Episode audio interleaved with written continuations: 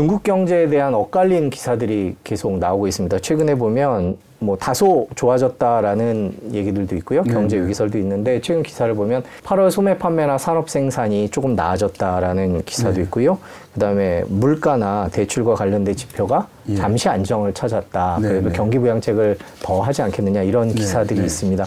그 박사님 보시기에 어떻게 해석해야 될까요? 지금 경제, 경제 상황. 어, 지금 말- 지적하신 것처럼 지금 낙관 신호와 비관 신호가 지금 같이 나타나고 있는 상황이어서 예. 다들 좀 혼란스럽고 판단하기 어려워하죠. 근데 저 개인적으로는 에, 지금 고비라고 생각하고 있습니다. 그러니까 지금 내려가고 있는 경기를 의도적으로 중국 정부가 그것을 잡아채서 경기를 호전시키려고 여러 가지 노력을 하고 있는데 네. 어, 좀 표현이 좀 그렇습니다만은 약발이 지금 약간 듣는 것 같다. 음. 이제 요런 상황이 와 있는데 그렇다고 해서 이게 그대로 그러면 우상향으로 갈 거냐라고 판단하기가 어려운 네. 경우에 따라서는 다시 내려갈 수도 있을 수 있다고도 보는 이제 이런 어려운 상황이죠. 그러면 중국 경제가 바닥을 쳤다. 뭐 이런 보도에 대해서는 아직 그렇게 단정적으로 얘기할 수는 없는 상황이다. 이렇게 보신다는 뜻이군요. 예, 그렇습니다. 그 왜 그러냐면 아, 지금 중국 경제가 어려운 것은 사실인데 사실 구체적으로 하나하나 뜯어보면 어, 어디가 구체적으로 어떻게 어렵다는 거냐 이렇게 물어보면 사실 뾰족하게 어려운 건 없어요. 다 조금씩 조금씩입니다. 수출이 줄어들었어요. 근데 중국만 줄어든 게 아닙니다. 전 세계 수출량이 좀 네. 줄었거든요. 그러면 중국 같은 경우에 작년에 수출량이 0.1% 줄었나 그래요.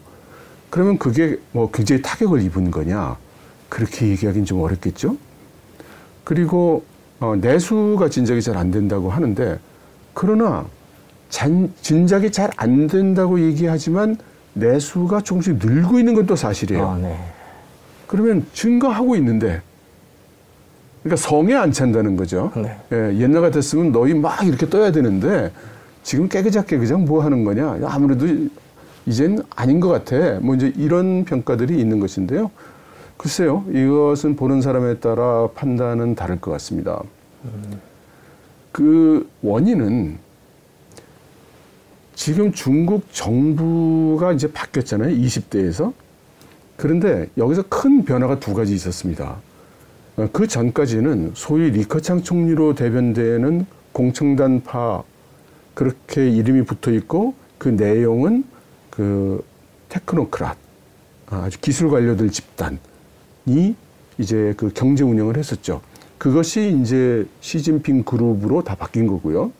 또 그때는 지난 지- 지금까지는 이 국무원 이 내각조는 내치 경제를 맡고 그다음 그 주석과 주석 그룹은 외치 정치 경제를 정치 외교를 맡고 국방을 맡고 이랬는데 이게 지금 한 팀이 되고 제도를 다 흔들었단 말이에요.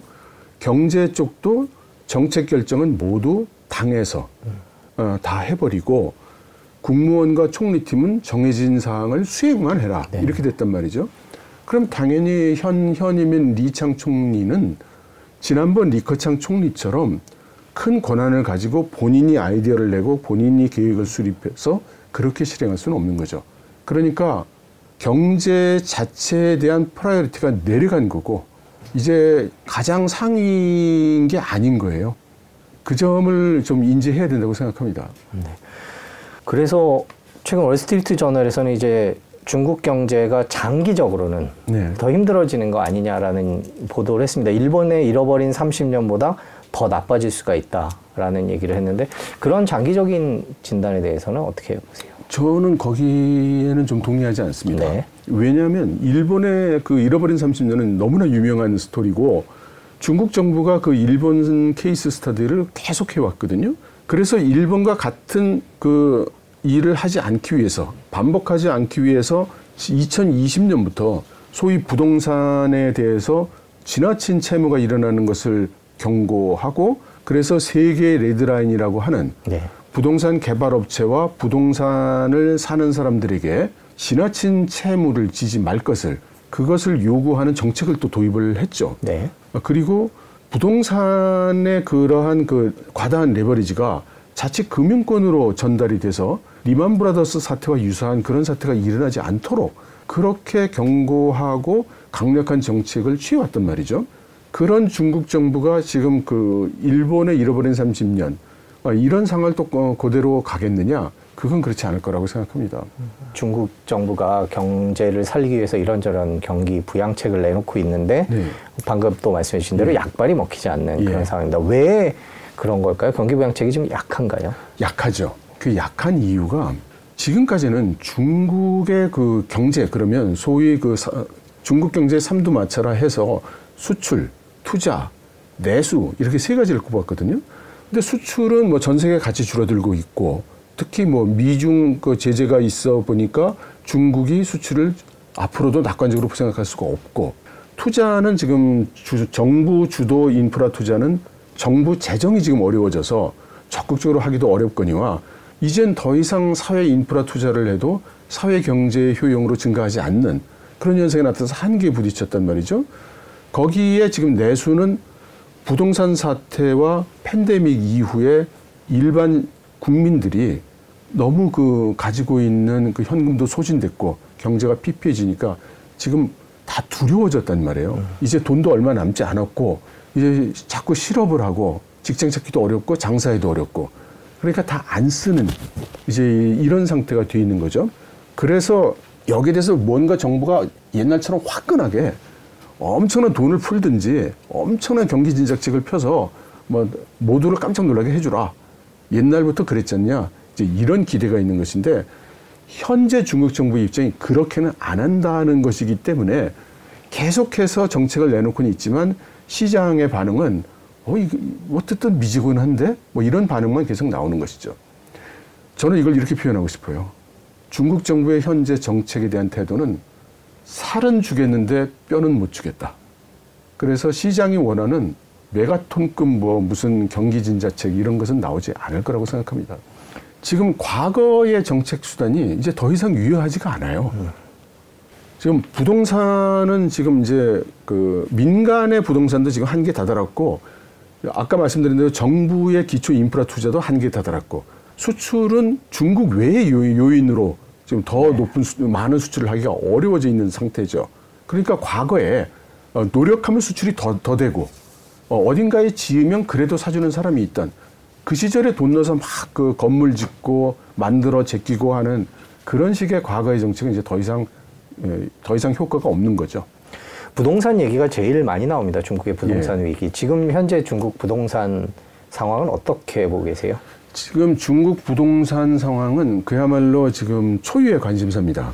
그 여러 가지 이유 때문에 그런데 지금 말씀드린 대로 거시경제 차원에서 봤을 때 현재 그나마 희망을 걸어볼 수 있을 만한 것이 지금 민간 부동산밖에 네. 안 남아 있는 것이 하나고 그다음 이 부동산은 중국 전체 인민과 이해관계가 맞물려 있어요. 네. 그러니까 그 파급 효과가 굉장히 큰 거죠.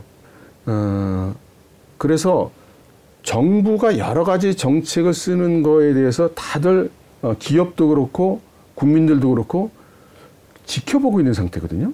그러니까 이것을 또 이 외신들에서는 아, 사람들은 지금 중국 정부에 대한 신뢰를 잃고 있다 이렇게 이야기를 하는데 이게 중국 상황에서는 굉장히 엄청난 이야기입니다.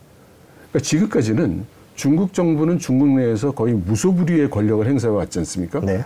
그래서 정부가 결심해서 밀어붙이면 된다라는 일반적인 인식이 있어요.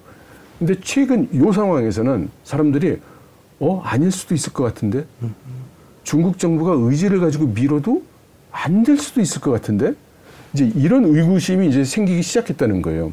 그래서 요, 요 지금 이제 어떻게 되느냐 하는 요런 어, 상황에 있어서 이게 저울추가 어느 쪽으로 기우느냐에 따라서 중국 경제도 어느 쪽으로 갈 것인가가 결정될 것 같고 또 정치적 상황에도 큰 영향을 줄 것 같은 거죠. 그런 아주 민감하고 예민한 상황, 예민한 상황이라고 할 수 있을 것 같습니다. 그런데 네. 베이징의 대치동이라는 곳에 대해서 하이덴구의 부동산 규제를 해제했다 이런 기사가 네. 나오고 또 다른 부동산 관련 기사들이 나오면서 중국 정부도 더 이상은 못 버티고 경- 부동산 부양책을 하는 거 아니냐라는 외신들이 조금 있었거든요. 그럴 가능성은 말씀대로라면 높지는 않군요. 예, 그러니까 기본 정책은 건드리지 않, 않습니다. 그 대신 아까 말씀드린 대로 내 살을 떼어 가라 이 정도를 지금 하고 있는 것이거든요. 네. 그러니까 예를 들면은 지금 원래 중국 정부는 어, 최초 주택을 살 때는 그 이 주택 담보 대출을 해줬죠. 근데 두 번째 세 번째 갈 때는 이제 그것들을 안 해준단 말이죠. 근데 이거를 여태까지 계속해서 이제 어, 부동산은 투기를 하면 안 되는 것이다라고 해 왔는데 이렇게 다들 부동산 경기 진작을 원하니까 풀어줘야 되겠는데 그렇다고 뼈를 꺾을 수는 없는 거예요. 그래서 살을 지방 정부 중에 혹시 자기가 생각할 때 우리는 요 정도는 견딜 수 있어. 라고 하는 데를 한번 해봐. 라는 형식으로 네. 정책 발표를 했고 여기에 이제 또 님의 뜻을 다 헤아려서 또 이 이 딸랑딸랑 하는 지방 정부가 아, 우리는 할 수 있어요. 우리는 우리는 뭐 부담 없어요. 중앙 정부의 큰 정책에 벗어나지 않으면서도 우리 소화할 수 있습니다. 라면서 베이징, 상하이, 선전 이런 4개 도시가 네. 우리는 할 수 있어요라고 했거든요. 그 그래서 그 하나 베이징이에요.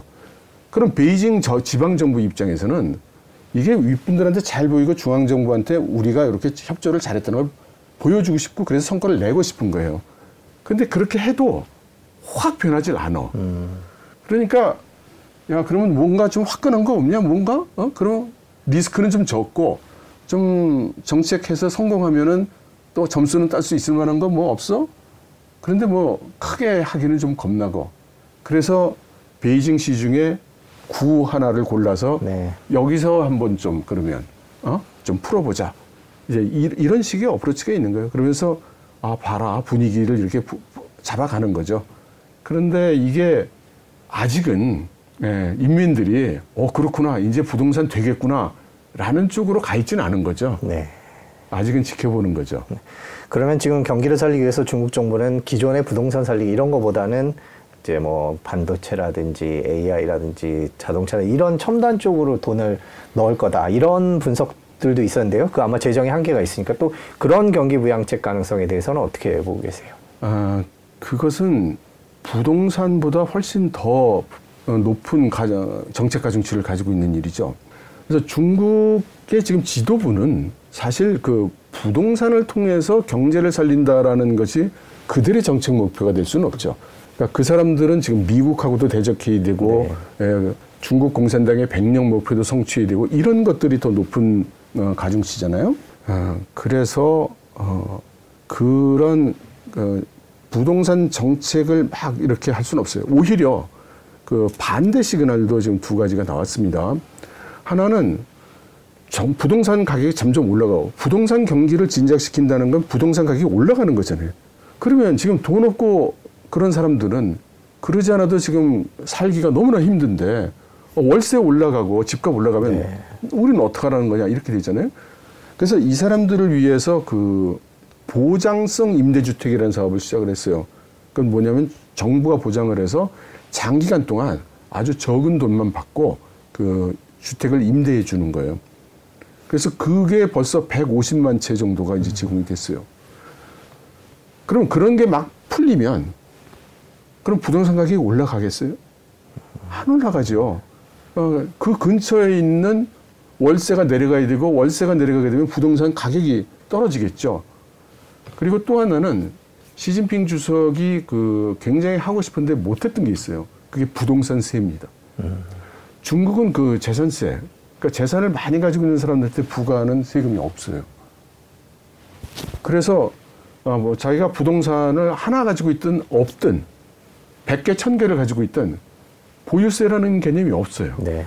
그래서 이거를 그 한 10년 좀 넘었죠. 그 최초로 도입을 했는데 그때 반대가 너무 많아가지고 어 그 상하이하고 어디하고 그 두 군데서 시범 사업하는 정도로 끝났습니다.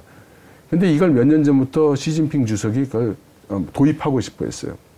어, 여러 가지 원인이 있는데 어, 아무튼 이번에도 그 도입을 노력을 했다가 결국 어, 실패했다는 어, 그런 이야기가 나왔습니다. 이건 무슨 뜻이냐면 시진핑 주석은 하고 싶었으나 결국 반대에 부딪혀 어, 그 이루지를 못했다는 거죠. 여기서 우리가 한번 좀 생각해 볼게요. 우리나라에서는 시진핑 주석이 일인 독재, 어, 절대적인 권력자로 보는데요. 맞지만 그래도 우리가 생각하는 시진핑 주석의 권력이 100이라면 저는 개인적으로 체감하는 시진핑 주석의 권력은 한 75? 뭐 이 정도인 것 같아요. 그렇게 무소불위의 권력자는 아니다. 아, 그런 말씀을 좀 드리고 싶습니다. 그 마침 시진핑 1인 체제 얘기를 해주셨으니까 최근에 월스트리트 저널에서 이런 얘기를 했습니다. 시한폭탄 중국 경제 발목 잡는 것은 시진핑 1인 통치다, 장기 통치다. 이런 보도를 했습니다. 뭐 얼핏 보면은 개발 독재라는 차원에서 일사불란한 대응도 가능할 것 같은데 또 반면에 또 폐해도 많이 큰 것 같다 이런 지적을 하는 것 같은데 그런 말씀대로라면 어, 이 기사를 어떻게 해석을 하면 좋을까요? 어, 확실히 그런 모습으로 보이긴 하지만 어, 본질을 이야기하고 있다고는 생각되지 않습니다. 네. 시진핑 주석은 기본적으로 경제를 하는 사람이 아닙니다. 음, 네. 이 사람은 어, 마르크스주의에 입각해서 어, 소위 중국 특색 사회주의를 구현을 하면 중국의 모든 인민들이 잘 살 수 있다. 이제 이런 이상을 지금 추진하는 사람이고 그러면 여기 이, 이 이러한 그 어, 목, 정책 목표를 추진해 가는 데 있어서 경제는 어디까지나 하순이고 예, 그리고 그 하부 개념입니다. 그래서 이게 이렇게 올- 올라올 수는 없죠. 그러니까 지금도 우리나라에서 중국 경제를 이야기할 때 농촌 경제를 얘기하는 사람 별로 없습니다. 그리고 우리가 그 중국을 방문하면 우리가 뭐 베이징이나 상하이 그건 대도시나 가보지 깡촌에 안 가거든요. 네. 예, 관광지라면 가겠지만 그러면 우리는 사실은 중국에 못 사는 사람들이 얼마나 못 사는지 그 사람들의 에, 어떠, 그 사람들을 어떻게 해서 더 잘 살게 만들어야 되는지 우리가 이런 초점에서는 이야기를 안 하는 거죠. 그러니까 시진핑 주석의 눈으로 볼 때는 오히려 지금 대도시 같은 지역은 살 만큼 살고 있기 때문에 지금 그 한 달 소득이 천 위안도 안 되는 농촌엔 농촌 가구들 사람들이 더 잘 살아야 되고 네. 지금보다는 몇 배. 정책 우선순위로 봤을 때도 그게 더 쉽거든요. 농촌에서 지금 뭐 한 달에 월 수입 10만 원 버는 사람은 20만 원 더블 쳐주는 게 쉽지. 지금 베이징에 한 달에 1000만 원 버는 사람을 1,500만 원 벌게 해주는 게 더 쉽겠냐고요. 그래- 그런데 우리는 우리 시각에서 우리의 이해관계에서 중국 경제를 보는 거죠. 그래서 외국 기업, 외국인의 눈에서 볼 때는 중국하고 무역 관계하고 어, 그러한 관계에서 일을 하니까 농촌이라든가 광산이라든가 이런 거, 어민이라든가 이런 건 안 보이고 네. 예, 우리 이해관계 있는 부분만 보이니까 시진핑 일인 독재 체계에서 왜 경제 발전 안 시키냐 이렇게 얘기를 하는 거죠. 시진핑 주석 나름대로 경제 발전하고 있는 겁니다. 미중 갈등이 미국에 이제 압박이 시작이 되면서 예. 중국 경제에는 어느 정도 영향을 미치고 있을까 지금 그것도 예. 궁금하거든요. 어떻게 보세요? 저는 이걸 개념적으로 둘로 나눠서 생각합니다. 예를 들어 무역 제재를 하고 있는 것은 중국의 현재를 제재하는 거죠. 네. 근데 기술 제재라는 건 중국의 미래를 제재하는 거죠. 그러면 어, 그 트럼프 대통령 같은 경우에는 미래가 아니라 현재만 제재를 한 거죠. 근데 그 결과가 그렇게 이상적이진 않았습니다. 미국 기업들도 그 타격을 많이 입었죠. 그러니까 미국에서 주- 미국이 중국에서 수입해 오는 물건 중에 상당 부분은 미국이 중국에서 생, 미국 기업이 중국 기업에게 오더를 주거나 미국 기업이 중국의 생산 거점을 만들어서 생산해서 가져온 거거든요. 어차피 거기도 관세를 때리니까 어, 미국의 물가는 올라가죠. 그래서 바이든 같은 경우에는 미래를 더 어, 가중치를 두고 지금 억제를 이제 한다고 이렇게 생각을 할 수가 있겠죠. 그래서 이게 중국 경제 오늘의 경제는 어려워진 게 별로 없습니다. 근데 중국의 내일을 지향하는 경제는 지금 타격을 많이 입고 있죠. 그러니까 하이테크 기업 같은 경우에 미국이 저렇게 지지하면 안 되지 않겠는가 이제 이런 분위기가 많이 있는 거죠. 반면에 이번에 그 화웨이가 네. 5G 폰을 만들었을 때 지금 뭐 중국 인민들이 열광이죠. 그 왜냐하면 모든 사람들이 불안감이 있었거든요. 이렇게 우리의 미래가 억제돼 가지고 어 이제 점점 낙후한 국가로 또 떨어지는 건 아닌가 이런 불안감이 있다가 이제 화웨이가 5G 폰 만드는 거 보니까 어 저렇게 어? 우리 그 하이텍 기업들이 미국의 압박과 서름을 뚫고 압박과 제재를 뚫고 어 이렇게 뭔가 해내는구나. 그래서 기뻐하죠. 그 그래서 어떻게 경제에 어떻게 영향을 주냐면 묻는다면 당연히 타격을 입습니다. 미래지향 산업 쪽에서 그리고 주가도 그쪽에서 많이 떨어지고요. 아, 네. 예. 근데 일반 백성들은 그뭐 상관없죠. 음, 네. 실제로 그렇게 중국 내에서 애국 수업이나 이런 것들이 예. 어, 경제적인 기업의 성과에 영향을 미칠 정도의 그런 상황인가요? 어떻습니까? 아, 영향은 틀림없이 있는 것 같습니다. 그런데 어, 중국 사람들이 나라를 위해서 나의 불편함을 감수할 거냐? 그렇게는 별 생각이 되지 않습니다. 그러니까 물건이 좋다면, 예, 물론 사회 분위기가 어, 만일에 내가 아이폰을 들고 다니면 어, 공격의 대상이 된다든가, 네. 아, 그러면 안 살 거예요. 예. 근데 만일 그런 식으로까지 분위기가 가지 않는다면 아이폰 좋아하는 사람은 여전히 아이폰 살 겁니다. 미중 갈등은 앞으로 어떤 식으로 전개될 거라고 전망을 하십니까? 저는 이 갈등은 상당 기간 동안 해소되지 않을 거라고 생각합니다.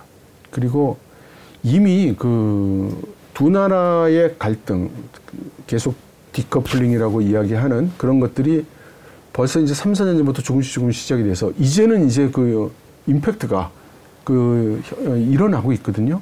실제로 우리 저 글로벌 경제에 그 충격을 주고 있다고 생각을 합니다.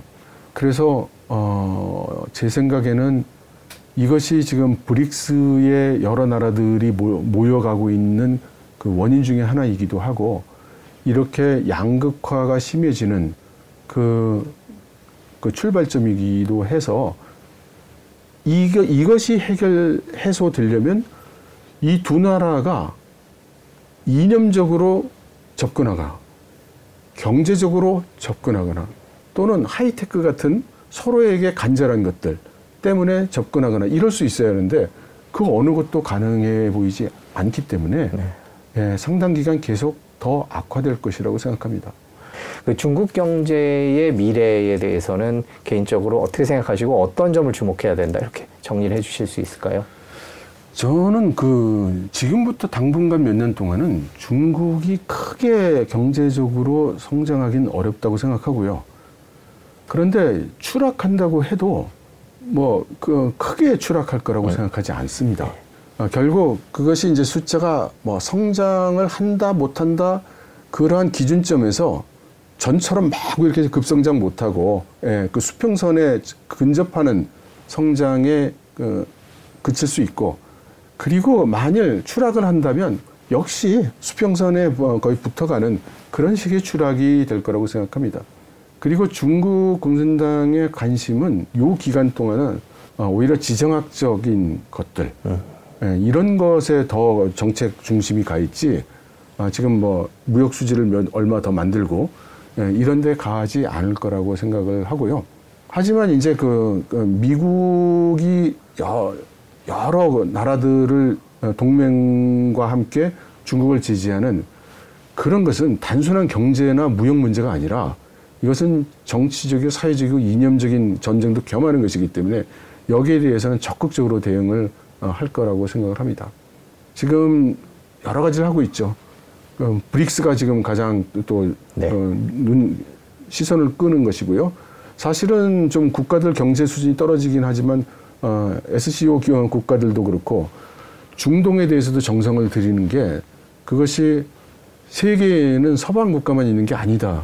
그래서 중동, 아프리카, 남미, 아세안 어, 이런 글로벌 사우스와 연대해서 어, 가겠다. 이런 전략적 어, 의도라고도 생각할 수 있겠죠. 일대일로는 어, 계속 될 겁니다. 지금 일단 이름은 사라지지 않을 거예요. 네. 아, 그런데 지금까지 해온 것처럼 똑같은 방식으로 그 통하겠느냐? 그건 아닐 것 같죠. 여러 가지 문제점이 나왔고. 그래서 아마 그 사업을 하는 방식은 에, 달라질 거라고 생각합니다. 근데 일대일로라는게 이것이 저는 이 외로운 주장인데요. 저는 중국이 일대일로 하는 게 경제적 이익을 위해서라고 생각하지 않습니다. 그일대일로의그 연변에 있는 국가들 한번 보십시오. 거기에 무슨 자원이 엄청나게 많거나 거기에 무슨 시장이 엄청나게 큰 나라들이 있습니까? 그러니까 중국이 그런 일대일로를 가져가는 것은 저는 이 중국이 미국에 대항하기 위한 그런 국가 전략 공급망, 보급선, 그리고 군사적 거점, 어, 이런 것들의 의미가 더 크지. 예, 그것이 장사를 해서 이익을 보는, 돈 빌려주고 고리를 뜨는 예, 이런 이해관계가 앞서는 프로젝트라고 생각하지 않습니다. 그러면 그런 지정학적인 그런 필요성이 그럼 앞으로 중국이 줄어들겠는가? 아닐 것 같거든요. 오히려 더 늘어나지 않겠습니까? 그렇다면 일대일로라는 이름이 뭐 좀 변형이 있을 수 있고 사업의 내용이 좀 바꿔질지, 바뀌어질지 몰라도 맥락은 지속되고 강화될 거라고 생각합니다.